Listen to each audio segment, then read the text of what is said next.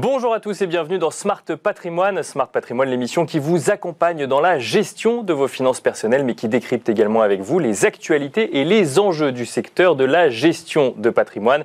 Une émission tous les jours à 13h sur Bismart. Et au sommaire de cette édition, nous commencerons comme tous les lundis avec les clés de l'EMO, le rendez-vous immobilier de Smart Patrimoine. Et en l'occurrence, nous nous demanderons dans un instant si nous allons vers une crise du logement en lien avec euh, l'interdiction de location des passoires thermiques, mais aussi la complexité de faire sortir euh, de terre des euh, nouveaux immeubles, avec également euh, en lien une politique de non-artificialisation des sols. Pardon, autant de questions que nous, que nous poserons dans un instant à Catherine Dargent, fondatrice et PDG de Daxter. Daxter, un groupe de conseils stratégiques en immobilier. Nous enchaînerons ensuite avec Enjeu patrimoine, un enjeu patrimoine consacré aux nouveaux revenus complémentaires des épargnants, que ce soit sur des plateformes en ligne comme Vinted, Blablacar, Airbnb ou Le Bon Coin comment les prendre en compte dans sa déclaration de revenus et comment faire en sorte de rester dans les règles de la déclaration de revenus? Des questions que nous poserons à Céline Granier, avocate fiscaliste, mais aussi à Mickaël Fontaine, expert comptable et vice-président du Conseil national de l'Ordre des experts comptables. Bienvenue à vous tous qui nous rejoignez. Smart Patrimoine, c'est parti.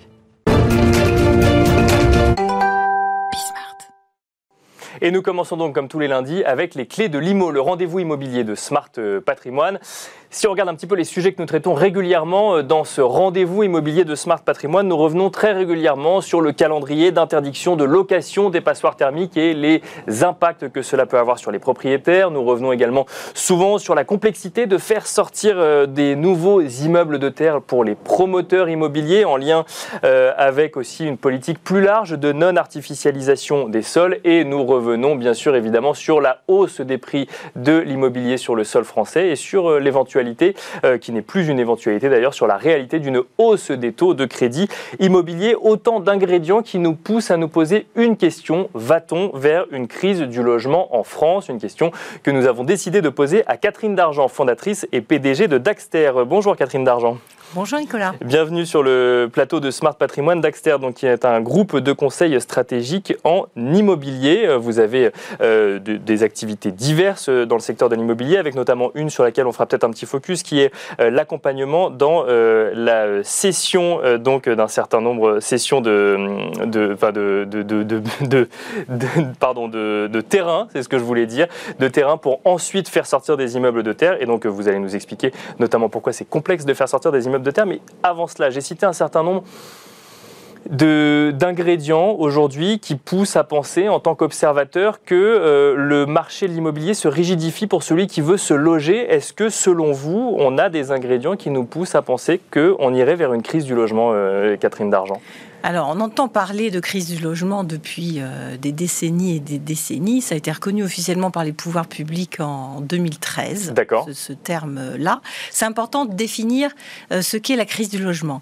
La crise du logement, c'est un manque de logement qui est dû entre un déséquilibre entre l'offre et la demande. D'accord. Avec une demande qui est plus très supérieure à l'offre et qui ne se rééquilibre pas suffisamment rapidement ou suffisamment tout court euh, par une baisse des prix. D'accord. Soit en d'une rigidité de l'offre, donc ce sont un peu tous les thèmes que, qu'on va aborder euh, aujourd'hui, euh, soit parce que bah, justement les prix euh, se maintiennent trop élevés pendant, pendant trop longtemps et ça ne permet pas un rééquilibrage suffisant. Donc dans un marché idéal, à partir du moment où il y a moins d'offres que de demandes, il faudrait euh, qu'il y ait un rééquilibrage des prix pour que la demande puisse accéder à l'offre. Mais ce qui est l'inverse même d'un euh, marché euh, libre où finalement les prix sont fixés entre l'offre et la demande.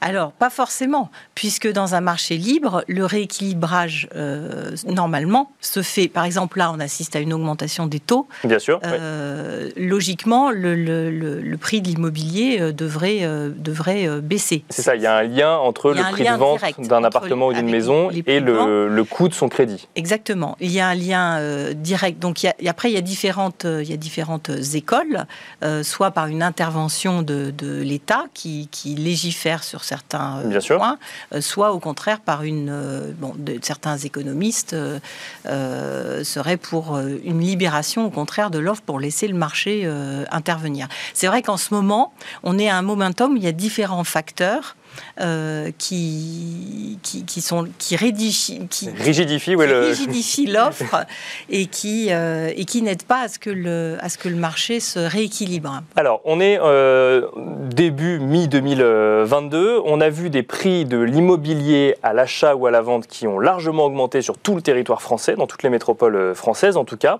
si on parle de, de métropole. On voit des taux de crédit immobilier qui commence à remonter et on voit surtout euh, un calendrier euh, politique d'interdiction de location d'un certain nombre de passoires thermiques, d'abord les G, ensuite les F, ensuite les E, et avec euh, le secteur immobilier dans son ensemble qui dit attention, le calendrier n'est pas tenable, que, que va-t-on faire le jour où on ne pourra plus louer une passoire thermique et qu'il faudra loger des gens? Est-ce que ce sujet interdiction de location de passoires thermiques est de nature à rigidifier cette offre justement et à faire en sorte que des gens, que la demande soit encore plus forte et que l'offre soit automatiquement annulée du coup alors, c'est normal que ça fasse peur puisque les, investisseurs euh, privés ont besoin de motivation pour investir, sinon ils investissent dans autre chose. Euh, et c'est vrai que ça fait des travaux en perspective, une baisse de revenus en perspective. Euh, bon, tout, tout, ça a fait peur. Maintenant, deux choses. L'urgence climatique est quand même est absolue aujourd'hui. Bien sûr. Et donc, pour qu'il y ait un effet euh, sur le marché, euh, il faut, et c'est normal que la réglementation soit assez euh, brutale et importante, sinon on n'y arrive pas. Maintenant, les choses vont se faire quand même progressivement. C'est-à-dire que les logements qui sont occupés actuellement, ils vont pas être rénovés tout de suite tant qu'ils sont occupés. Je sais qu'il y a un mécanisme de plafonnement des prix des, loyers, etc. Mais il faut que le locataire le demande. Il faut les, les, choses vont mettre plusieurs années en fait à se mettre en place. Ça va pas se faire du jour au lendemain. Euh, et puis, il y aura peut-être aussi une adaptation euh, justement des dates. Il y a un calendrier de prévu. Ce ne sera pas la première fois que le calendrier euh, bah se décale un peu. Parce que c'est justement là le sujet, c'est de, dire les, les, Alors effectivement, il y a la, il y a la décision politique qui, qui, vient expliquer que maintenant il faut changer. Donc la décision est brutale, effectivement. et, ensuite, il y a ces dates qui, qui semblent très proches finalement par rapport au délai qu'il faudrait pour rénover. Et c'est là où il y a une inquiétude d'une potentielle crise du logement, d'un certain nombre de logements qui d'un coup d'un seul ne pourraient plus être proposés à, des locataires. Oui, mais ça va se faire petit à petit. Puis il y a différents dispositifs aussi. Si un copropriétaire euh, n'a pas l'autorisation de la copropriété, par exemple, pour faire des travaux euh, qui, qui, qui, permettraient, euh, qui lui permettraient de gagner une lettre entre Bien sûr, oui. eh bien, il n'est pas obligé de le faire. Il y a beaucoup de, il y a la, la, les décrets d'application sont assez, sont assez complexes tout le monde ne va pas y passer au même moment, euh, au même moment, euh, et tout le monde ne va pas y passer tout court. Voilà. Après, est-ce que ça peut euh, l'impact du, du, critère sur les prix, par exemple pour l'instant, on le voit relativement euh, modeste, mais il va logiquement, il devrait, euh, il devrait s'accentuer un peu, mais ça va réguler justement les prix. Oui, c'est ça. Euh, aujourd'hui, c'est plus un argument de négociation qu'un réel impact sur les prix, mais ce que, ce que effectivement, ça, peut venir redonner un peu de raison à un marché qui s'est pas mal envolé. C'est l'année dernière, en tout cas, autre sujet de rigidité de l'offre. On, entend souvent les promoteurs immobiliers dire nous, on, on, a des logements à sortir, ils sont prêts, on est prêt à le faire. Simplement, il est très très compliqué de faire sortir un nouvel immeuble de terre aujourd'hui. Il y a un certain nombre de freins et qui sont généralement euh, en lien avec les collectivités locales, puisque tout le monde veut des nouveaux logements pour sa ville, mais personne ne les veut à côté de chez soi. Est-ce que ça, du coup, c'est un facteur qui peut conduire à euh, pas une diminution de l'offre, mais en tout cas une, croissance de l'offre moins grande qu'une croissance de la demande. Alors ça, c'est certain, c'est pareil, c'est un vieux serpent de mer, le millefeuille euh, administratif, et le manque de fluidité entre les parties prenantes en fait d'un, du foncier, c'est-à-dire le propriétaire du foncier d'un côté, les collectivités locales et le promoteur euh, de l'autre. Euh, Donc c'est vraiment un, sujet tripartite. C'est un sujet tripartite. D'accord. c'est un sujet sur lequel, outre les difficultés administrative. Puis là, la loi climat va pas forcément arranger les choses, puisqu'il faut laisser euh, au maire la, la, latitude pour aussi réfléchir à sa, à sa politique euh, environnementale. D'accord. Euh, mais c'est un vrai sujet tripartite qui est bloqué depuis un certain nombre d'années, enfin, dans lequel il y a besoin de fluidité. Nous, c'est là-dessus d'ailleurs qu'on intervient pour les, les, vendeurs de fonciers, mais aussi pour permettre justement au projet de sortir et aider à cette concertation euh, tripartite. C'est un vrai sujet. après, c'est toujours pareil, il y a la construction de logements, mais comment euh, dans quel euh, environnement. Euh, il, y a, toujours l'urgence climatique, donc il suffit pas non plus de déposer un permis de construire. Il y a tout un, il y a tout un travail de concertation à faire. Alors c'est vrai que ça, que ça ralentit l'émergence des, projets. Bien sûr. Euh, je vous l'ai dit, nous, on, essaye de faire quelque chose contre. Euh, c'est quelque chose qui doit, euh, c'était quelque chose qui doit évoluer, mais qui n'est pas récent et qui doit aujourd'hui composer aussi avec l'urgence climatique.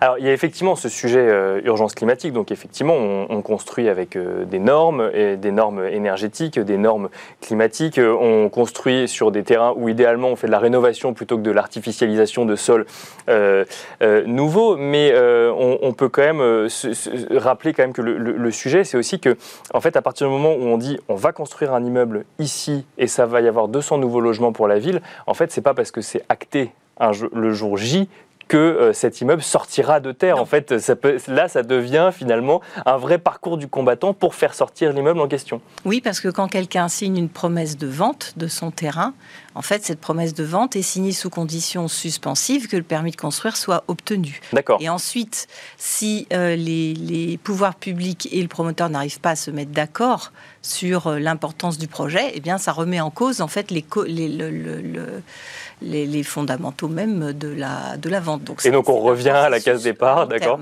Voilà. Mais qui va avec le processus de production de l'immobilier. L'immobilier, c'est un secteur qui est en même temps essentiel économiquement et en même temps lent, en fait, parce qu'il faut le temps de la construction. Et alors, une dernière question, euh, Catherine Dargent. On a échangé alors, sur un temps très court, hein, effectivement, sur différents ingrédients qui pouvaient, construire, qui pouvaient euh, euh, conduire à une potentielle crise du logement, même si effectivement, ça fait longtemps qu'on en parle, quels que soient les ingrédients ou les paramètres. Est-ce que, selon vous, aujourd'hui, on a quand même des ingrédients d'une rigidité de l'offre qui peuvent créer un risque de crise du logement, plus aujourd'hui en 2022 qu'il y a quelques années? Alors, je pense qu'il n'y a jamais eu autant d'efforts de fait et d'efforts de, d'innovation dans le secteur immobilier euh, pour justement aller vers euh, la construction de meilleurs immeubles, de meilleurs environnements urbains, parce que c'est tout ça aussi qui est derrière. Il n'y a pas seulement le nombre de logements, il y a la qualité des logements. D'accord, bien sûr. C'est un sujet qui est plus complexe que ça. il y a énormément de, gens qui travaillent dans les secteurs de l'immobilier, il y a énormément de métiers. On, en connaît, le grand public en connaît très très peu. Bien sûr. il y a une forte accélération justement de formation de haut niveau dans l'immobilier pour justement amener toujours plus euh, toujours plus d'innovation, toujours plus de, euh, pour pouvoir euh, avancer et en même temps produire du logement et produire du logement de qualité, du logement de qualité. Et ne pas s'intéresser qu'au nombre, mais aussi à la qualité. Et il y a toutes les politiques publiques de l'autre côté qui sont là pour bah, aider euh, les locataires, aider euh, les investisseurs, euh, voilà, qui essayent de mettre de l'huile dans les dans les rouages pour faire en sorte que que tout cela fonctionne. moi, je pense que les prix s'adaptent. Le marché n'est pas mal fait. Donc là, entre l'augmentation des taux, l'augmentation des, des, des, coûts de construction et toutes les nouvelles réglementations, il est fort possible qu'il y ait un rééquilibrage qui se fasse tôt ou tard. Merci beaucoup, Catherine Dargent, d'être venue partager votre expertise sur le plateau de Smart Patrimoine. Je rappelle que vous êtes fondatrice et PDG de Daxter. Et quant à nous, on se retrouve tout de suite dans Enjeu Patrimoine. Merci.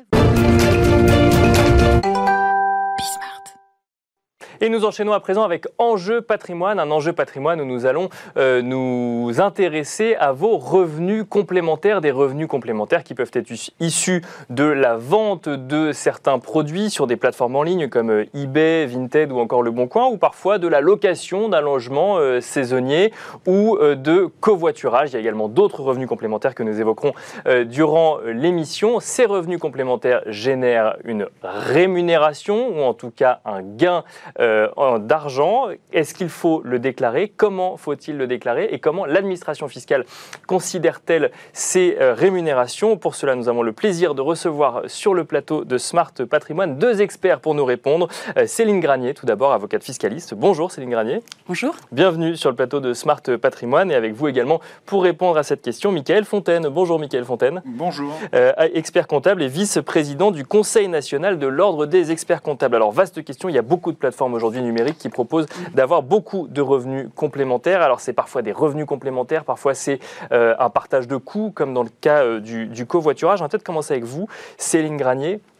Il y a une réglementation euh, qui, euh, euh, qui s'applique sur ces revenus complémentaires. Depuis 2020, les plateformes qui permettent aux gens de percevoir ces rémunérations, ou en tout cas de proposer leurs services, ou j'allais dire leurs produits, mais en tout cas les objets qu'ils ont chez eux et qu'ils veulent revendre, les plateformes doivent adresser, donc le 31 janvier de, de chaque année, à l'administration fiscale la liste des utilisateurs. C'est ça, pas forcément des transactions, mais au moins des utilisateurs. Alors oui, ils ont l'obligation d'adresser depuis 2020 un récapitulatif en fait des recettes brutes annuelles par plateforme, par utilisateur. D'accord. Et si elles dépassent euh, le montant de 3 000 euros et 20 euh, transactions euh, par an. Ça veut dire que si je, moi, Nicolas Pagnès, je fais 4 ventes sur Le Bon Coin, prenons cette plateforme, sur l'année 2022, l'administration fiscale aura cette information avant même que moi je la mette sur ma déclaration. Oui, oui, oui, c'est une information en fait que c'est depuis euh, les lois de 2018 euh, pour lutter contre la fraude fiscale, en fait, les plateformes ont l'obligation de transmettre ces informations. Et vous, vous aurez la surprise, surtout cette année, euh, d'avoir, quand vous ferez votre déclaration d'impôt, le montant qui va s'afficher et qui sera pré, préinscrit. Préinscrit. Je, je, vous vois regarder Michael Fontaine en disant cela. Donc, Michael, on, on aura le montant directement déjà sur la déclaration d'impôt, même si on ne se souvient plus qu'on a vendu la lampe de la grand-mère en début d'année, par exemple. Sous réserve que ça dépasse 3 000 euros ou 20 transactions dans l'année. D'accord, il y a un seuil quand même. D'accord, il y a deux seuils. Il y, a deux seuils. Donc vous pouvez avoir 20 transactions l'année, 400 euros qui va s'afficher. Vous serez en dessous des, des 3 000 euros, mais vous aurez 400 euros. D'accord. Vous avez euh, changé votre garde-robe, euh, vous avez vendu toutes vos affaires sur euh, un site connu, vous avez plus de 20 transactions. L'administration a l'information et vous, sur votre déclaration d'impôt, lorsque vous vous connectez, il y a le montant qui s'affiche. D'accord. Mais ce n'est pas forcément imposable c'est l'information. D'accord. Euh, c'est pas parce que vous avez fait plus de 20 transactions que vous allez payer des impôts sur ces 20 transactions. Tout à fait. D'accord. Donc ça, c'est important. Et vous avez bien évoqué en début d'émission la différence entre rémunération complémentaire et partage de frais ou de coûts. Donc on verra euh, au cours de l'émission qu'il faut bien distinguer euh, ces revenus complémentaires qui vont, dans la plupart des cas, être soumis à imposition, et puis les partages de frais euh, ou la vente de biens d'occasion occasionnels, Bien sûr, euh, qui vont être euh, normalement exonérés. Mais alors, donc du coup, si je reviens juste sur les seuils, si je vends 25 articles, mais que je suis en dessous de 3 000 euros de revenus, ou en tout cas de 3 000 euros encaissés, je ne suis pas imposé Non, c'est que ça ne va pas remonter euh, au niveau de votre déclaration. D'accord, mais je peux quand même être imposé. Voilà, il faut ensuite analyser. D'accord. Si ce que vous, vos revenus, vos recettes sont rentrent dans les critères d'imposition ou pas. Et alors justement, on va peut-être rentrer dans les critères parce que je pensais que c'était simple, il y avait un seuil. Non, c'est un peu plus complexe que ça, euh, Céline Granier. C'est-à-dire qu'en fait, je peux être imposé sur, un certain, sur des rémunérations, euh, même à partir de 500 euros. Tout dépend de la nature même de ce que j'ai encaissé. Et alors, qu'est-ce qui va différencier? Alors, partage de frais, par exemple, si je prends l'exemple du covoiturage, c'est assez simple. Euh, mais il y a quand même là des règles à respecter. C'est-à-dire que je ne peux pas. Il faut, en fait, j'imagine, mais qu'il faut faire la différence entre activité professionnelle qui viendrait concurrencer un taxi, par exemple, et partage de frais où moi-même je suis tributaire finalement, où je, paye également une partie. Oui, oui, c'est tout à fait ça. En fait, le but c'est de lutter contre la concurrence déloyale. Donc, une personne en fait qui va euh, se contenter, on va dire, pour son trajet domicile-travail, donc pour un usage personnel, de dire à des collègues de euh, venir avec lui dans sa voiture, euh, qui va respecter le barème kilométrique. D'accord. Et qui va ensuite faire un strict partage des frais sans se faire de, de gains. D'accord. Dans ce cas-là, il n'aura pas à déclarer euh, le montant qui lui revient. Là, il n'y aura pas de déclaration du tout. C'est pas qu'il n'y a pas d'imposition, c'est qu'il n'y a pas d'obligation de déclaration. Non, non, non. Et alors ça, vous, vous parliez d'un trajet euh, domicile-travail, mais ça peut être un trajet euh, vacances. En fait, euh, si, si, je comprends bien, il faut qu'il y ait un trajet qui soit d'abord un trajet personnel et ensuite on fait venir d'autres gens dans cette même voiture pour ensuite pour effectuer le trajet. Oui, oui, tout à fait. Et là, je, passe, je vais vous passer la Ah, c'est Mickaël qui va répondre, très bien. non, effectivement, vous avez raison, il faut que ce soit un trajet pour son propre compte. C'est ça. donc Donc attention au, trajet professionnel. D'accord. Euh, mm. Si votre employeur vous envoie en déplacement et que euh, c'est un trajet professionnel, attention au covoiturage parce que vous risquez de sortir des critères. Il faut que ce soit personnel, d'accord. oui, exactement. après, le, trajet domicile-travail. Donc effectivement, ça peut être l'occasion de faire du covoiturage, de partager les frais. les trois critères ont bien été évoqués. Respect du barème pas plus. Donc, il ne faut pas facturer 1 euro le kilomètre, enfin, ou partager sur la base d'un euro. Il faut bien que le conducteur propriétaire du, véhicule euh, garde une cote-part. D'accord, euh, partie. Euh, et attention, c'est-à-dire que la, tentation pourrait être de se dire j'ai plus de 40 km de trajet le matin mm. et le soir, je vais déduire mes frais réels. et puis de l'autre côté, je vais partager les frais. Non, si vous faites du covoiturage et que vous souhaitez quand même euh, euh, déduire en frais réels vos kilomètres, il faudra enlever la cote-part de frais. Que vous avez facturé aux autres. Exactement. D'accord, d'accord. Donc voilà, c'est des petites subtilités euh, qu'il faut, qu'il faut quand même signaler, gérer aux, utilisateurs. Enfin, oui, sachant que l'entreprise ensuite envoie ces informations à l'administration fiscale et la plateforme que vous utilisez, sans la citer, même si on imagine bien celle que vous utilisez, envoie également elle aussi ces informations. D'accord. Exactement. Et, donc c'est important d'insister sur le, le, respect de ces trois critères parce parce que le non-respect d'un critère vous fait basculer dans le champ alors, de la taxation, euh, avec le régime BIC ou euh, enfin minérel ou, euh, ou, réel. D'accord. Mais au-delà de ça, vous fait basculer dans la réglementation du transport de personnes. Donc les conséquences sont fiscales, mais également sur d'autres. Vous devenez professionnel sans le savoir. Exactement. D'accord. Voilà. Et, oui, Céline. Je rajouter le point sur les 10% d'augmentation du barème kilométrique, qui est une mesure qui s'applique, euh, enfin très récente, qui s'applique dans le cadre de la déclaration des revenus 2021 que l'on est en train de faire en ce moment. Donc il y a eu une majoration de 10% par rapport à ce qui existait avant kilométrique, c'est-à-dire le choix pour un salarié entre la déduction forfaitaire de 10% sur son salaire de 20 000, 2 000 euros, mhm. ou s'il a beaucoup de frais kilométriques, il fait du covoiturage, etc. Ça, ça peut passer dans le cadre de l'option réaction pour les, ce qu'on appelle les frais réels. Et dans le cadre du calcul, il y a une majoration de 10% du barème kilométrique. Et alors, si jamais on a euh, déduit quand même la, la, cote-part de ceux qui, prennent qui font les trajets avec nous tous les matins, est-ce que ça veut dire que du coup, on, il est plus intéressant d'aller aux frais réels puisque finalement les montants sont plus réduits ou ah. Euh, ah, je vous vois sourire.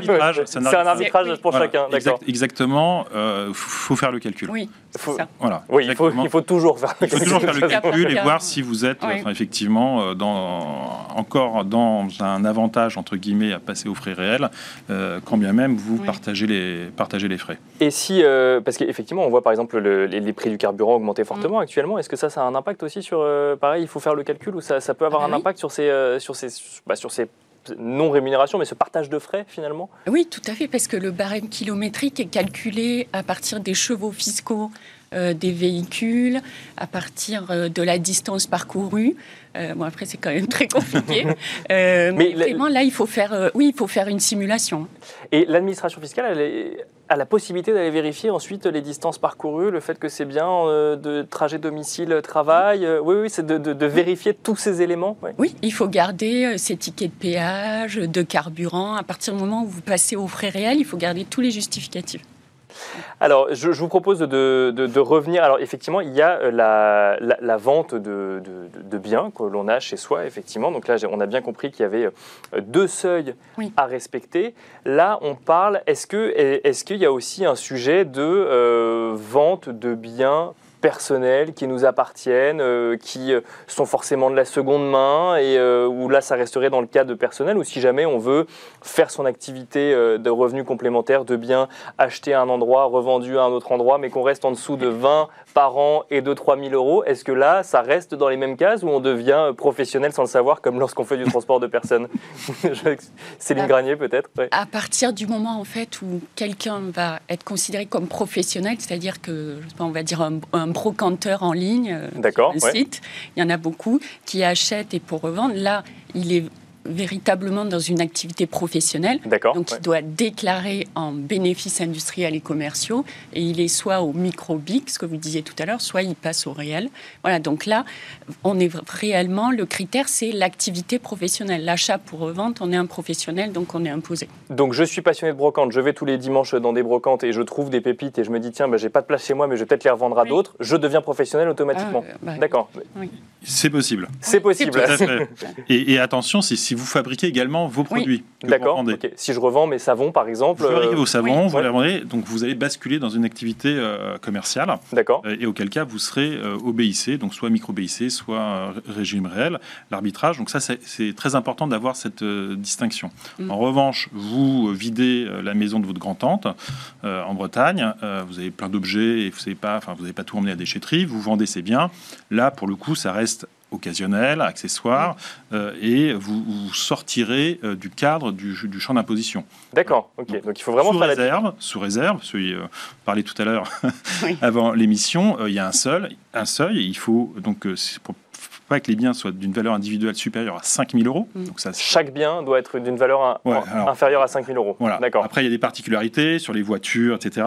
Mm. Ça, c'est première chose. Et deuxième chose, il ne faut pas que ce soit des bijoux, des objets de collection mm. ou, euh, ou encore euh, je veux dire, des, pierres précieuses, etc. là, vous rentrez dans une autre réglementation. Oui, justement, j'allais vous poser la question. Euh, effectivement, on voit parfois des, des, successions qui se, qui se vendent aux enchères. Donc là, effectivement, on aurait pu imaginer qu'on aurait pu les vendre sur un site en ligne ou d'enchères ou autre. Non, là, il y a une réglementation spécifique au-delà d'un certain montant ou au-delà du caractère euh, extraordinaire ou rare de, l'objet en question. Oui, parce qu'il y a un formulaire euh, dédié à remplir avec une imposition particulière. Euh, voilà, on n'est pas dans des biens lambda. dans des biens classiques, effectivement, qu'on voit sur, mm. sur des plateformes. Une dernière question, peut-être pour vous d'abord, Céline Granier. on a parlé de d'encaissement, on a parlé de partage de frais. Euh, donc, il y, a un sujet que j'aimerais traiter aussi, c'est celui des, services qu'on peut se rendre les uns les autres. Un cours de mathématiques donné à un voisin, euh, du bricolage pour, euh, pour la personne dans, la rue d'à côté ou autre. Il y a des plateformes qui proposent ça aujourd'hui, des plateformes de mise en relation. on propose son logement aussi. On n'en a pas parlé à des, à, des, à des touristes, même si on sait que c'est très réglementé aujourd'hui. Là aussi, il faut, faire, il faut faire très attention. Alors, un mot d'abord sur le, les voisins et ensuite on finira sur le, sur le logement alors pour tout ce qui est euh, les prestations de services que l'on va rendre, moi je prends traditionnellement l'exemple des cours de yoga. Bien sûr. Euh, on va trouver, ben là on, doit déclarer normalement. Euh, parce que c'est des prestations de services qui sont rendues. Donc là, on n'est plus dans les bénéfices industriels et commerciaux, on est dans les bénéfices non commerciaux, donc on change de catégorie. Et c'est toujours pareil, micro, soit vous, vous appliquez un abattement, soit réel. là, vous faites appel à un expert comptable. D'accord, donc là, on est euh, professionnel. Oui. Et ce, même si euh, j'ai juste rendu service une fois pour un cours de mathématiques. Alors, non, théoriquement, vous devez déclarer euh, dès que vous avez ce type de prestation. D'accord. Régulière. régulière. Régulière. donc, faire cette déclaration, et il y a un abattement, on va dire, il y a 305 euros, et c'est le seuil, c'est-à-dire qu'en dessous, en dessous de 305 euros, vous ne serez pas imposable. Mais vous devez les déclarer. Voilà, attention. C'est-à-dire que là, c'est une prestation, donc on n'est plus, et c'était important de préciser entre les revenus et les ventes euh, ou partage de frais. Euh, là, vous avez, vous vendez une prestation. D'accord. Euh, donc effectivement, c'est du, du, BNC, et là, automatiquement, elle doit être déclarée. et après, il y a un seuil d'imposition jusqu'à 305 euros. Il n'y aura pas d'imposition. Au-delà, il y aura un système d'imposition. Merci beaucoup. On n'aura pas le temps de traiter euh, la location de son, euh, de son appartement ou de sa maison euh, en location saisonnière, mais c'est un peu ce qui nous a donné l'idée de l'émission, puisque c'est le sujet le plus réglementé, ou en tout cas le plus médiatisé sur ces revenus complémentaires. Merci Michael Fontaine, expert comptable et vice-président du Conseil national de l'Ordre des experts comptables. Merci Céline Granier, avocate fiscaliste. Merci à vous également de nous avoir suivis. Et je vous donne rendez-vous dès demain à 13h sur Bismart pour un nouveau numéro de Smart Patrimoine.